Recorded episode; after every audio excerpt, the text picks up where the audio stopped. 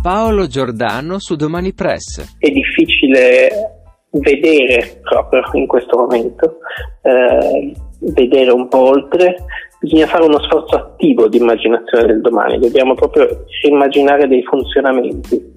Io forse ho uno sguardo un po' più corto in questo momento, cerco di capire eh, come sarà fra pochissimo e quindi qual è il modo migliore in cui possiamo tornare ad avere una vita accettabile e sociale senza, senza essere di rischio per noi stessi. Sembra una sfida molto molto grande. Ecco, a proposito, partiamo proprio da questo. A livello personale, come stai riuscendo a scandire le tue giornate? Onestamente mi sono molto rifugiato nel lavoro, quindi sto lavorando molto, sto cercando di leggere tutto quello che succede, di informarmi molto, ho scritto molto più del, del mio solito e quindi credo, almeno mi sembra in questo modo di riuscire a dare un, un senso. Poi alcuni giorni però devo dirti che non mi piace neanche questa mania della produttività, no? Quindi alcuni giorni in realtà sono molto inefficiente e accetto anche di esserlo. Ecco, non credi che in questo periodo siamo tutti un po' tra dirette Facebook, eh, corsi online, siamo tutti un po' troppo effettivamente contagiati da questa voglia di voler, di voler fare a tutti i costi, cioè quasi ci fa paura lo stare fermi. Beh, ce l'abbiamo sempre, no? Questa cosa. Ehm, forse adesso lo vediamo più chiaramente perché dobbiamo mettere in campo strategie nuove, però l'iperproduttività è sicuramente un, e soprattutto l'essere in molti casi i datori di lavoro di noi stessi implacabili è un po' un tratto no, della nostra epoca. Sì. In questo momento secondo me è così, bisogna anche rispettare a volte di avere dei momenti di vuoto e di sbigottimento e di. Nel libro Nel contagio, intanto ti faccio anche le, mm, le mie, i miei personali eh, complimenti perché è veramente un testo che, che, che, può far, che può essere utile proprio per leggersi dentro. E Grazie. Questo è un instant book eh, molto particolare. Diciamo, tu con la scrittura di solito ci hai abituato anche a dei tempi molto lunghi tra un libro e l'altro. Eh, penso anche al tuo ultimo libro, Divorare il cielo, che è di 430 pagine, che eh, ha avuto una stesura di circa 4 anni. Invece adesso hai scritto un libro su un tema uh, uh, attualissimo in pochissimo tempo. Ecco, com'è stata scrivere così ecco, velocemente?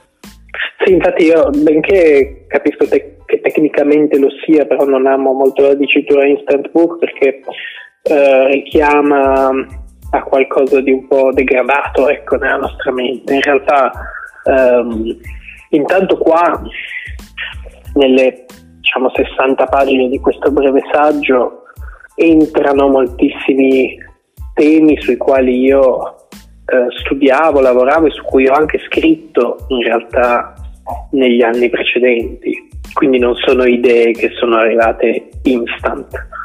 Ciò che è stato rapido, ciò che ho fatto emergenzialmente il fatto di metterle insieme perché all'improvviso questa epidemia ha unificato inaspettatamente molti significati, molte linee di pensiero, quindi mi sembrava che, per carità, avrei potuto prendermi del tempo e scrivere questo libro e aspettare che la vita torni normale, che anche le librerie siano aperte, ma um, avevo l'impressione che potesse essere più utile averlo subito, anche come un piccolo stimolo a pensare, un piccolo aiuto, un piccolo manuale anche cui, per stare dentro il contagio come siamo adesso. E quindi um, ho deposto tutte quelle cautele che normalmente ho riguardo al tempo e alla lentezza e ho detto eh, lo faccio subito.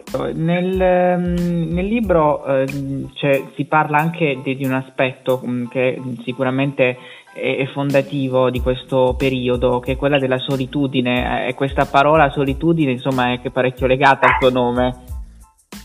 sì, è un po' come dire un marchio iniziale.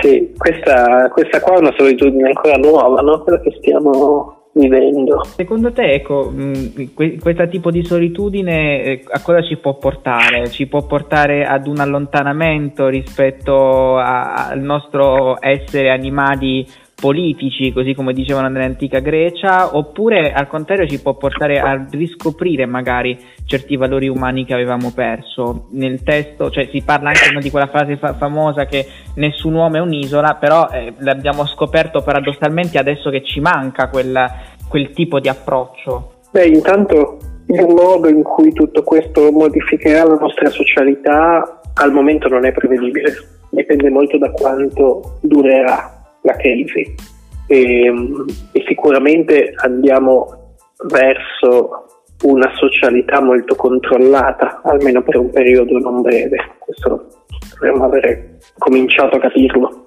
Quindi mh, sicuramente cambi- verrà cambiato un po' il tessuto profondo anche delle nostre relazioni. Io non, non, non me la sento di aggiungere dei livelli moralistici a questo. Saremo migliori, saremo peggiori, non lo so. Sicuramente qualcosa che è già emerso è che siamo capaci di avere dei pensieri anche collettivi, cioè di tenere in considerazione nostro, la nostra appartenenza a una comunità più ampia, perché ci stiamo comportando in modo tale e questo mi sembra un, una scoperta bella di cui ricordarci. I, nei proventi del libro saranno anche devoluti eh, alla stessa di Trieste con due borse di studio, una in intelligenza artificiale legata all'epidemiologia e una al data journalism privacy. E ecco, questi sono due aspetti eh, importanti, basati tutti e due sui dati. Eh, tu non è, diciamo, ti conosciamo anche perché eh, per il tuo amore diciamo, per, per la matematica oltre che per la letteratura.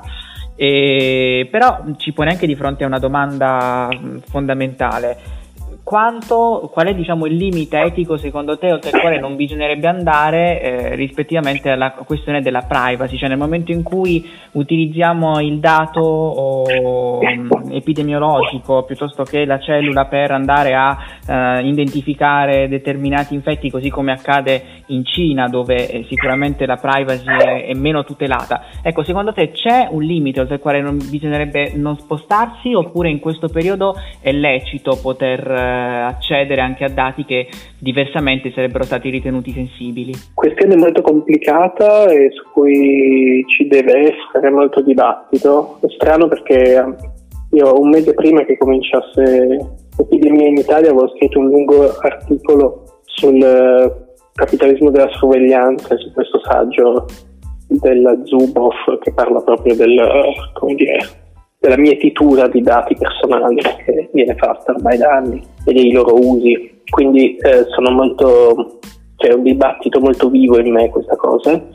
Eh, credo che mh, non possiamo sottrarci all'uso dei big data, eh, che è una risorsa in questo caso per poter eh, tornare a un certo punto a, a, uscire di nuovo e a far ripartire diciamo, la macchina sociale eh, al tempo stesso mh, devono essere molto chiare le regole di ingaggio, perché questa rischia di diventare la più grande raccolta di dati sensibili e personali e che è una raccolta che poi una volta che la inauguri è chiaro che va avanti anche dopo, no?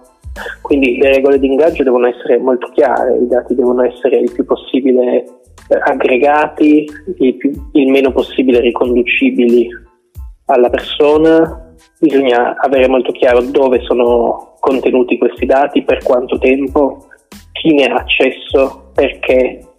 Eh, insomma, le regole sono tutte da stabilire, devono essere delle regole molto molto ferre e molto a tutela mh, mm, di qualcosa che poi, come dire, può essere una cura, ma può rivelarsi una malattia nuova di per sé.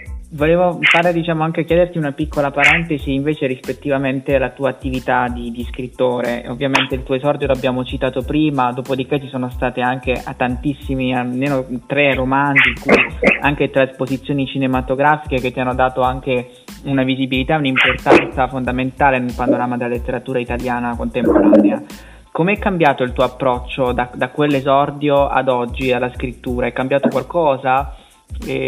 Come, come, la vivi, ecco, a prescindere ovviamente da, da, da, da, nel contagio, diciamo che è più un, un, non è un romanzo appunto, ma è qualcosa di diverso. Beh, diciamo che in questi 12 anni ho esplorato mh, mm, più che ho potuto la, questa enorme stanza che è la scrittura, no? Quindi sì, chiaramente i, i punti focali sono sempre stati romanzi, però ho scritto molti articoli, ho scritto reportage, ho scritto sceneggiature, ho scritto, insomma la scrittura alla fine è qualcosa che si adatta quasi infinitamente alle possibilità. E a me piace molto eh, sondarne confini, in un certo senso anche nel contagio è un, un modo nuovo di sondare dei confini, cioè si può scrivere anche appunto per eh, essere di aiuto in un'emergenza, questo non, lo, non l'avevo mai preso in considerazione.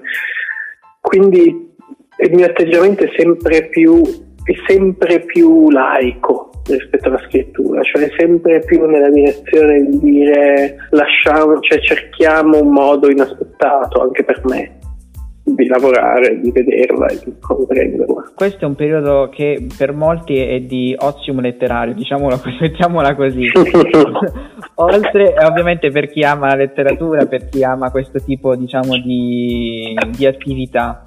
che è anche un, po', anche un pochino forzato, però ecco, vediamo, vediamo questa parte diciamo positiva e un testo secondo te, a parte ovviamente nel contagio, che potrebbe esserci utile in questo periodo da, da, da rileggere o, o, che stai leggendo anche tu? Guarda, io mi sono messo a, a, a, a rileggere un libro che sicuro non, non, aiuta a sollevare lo spirito in questo momento, ma forse a capire tante cose sì, che è il libro della, dell'Alexievich su Chernobyl forse come dire, cerco di capire questa crisi rileggendo uh, il um, resoconto su un'altra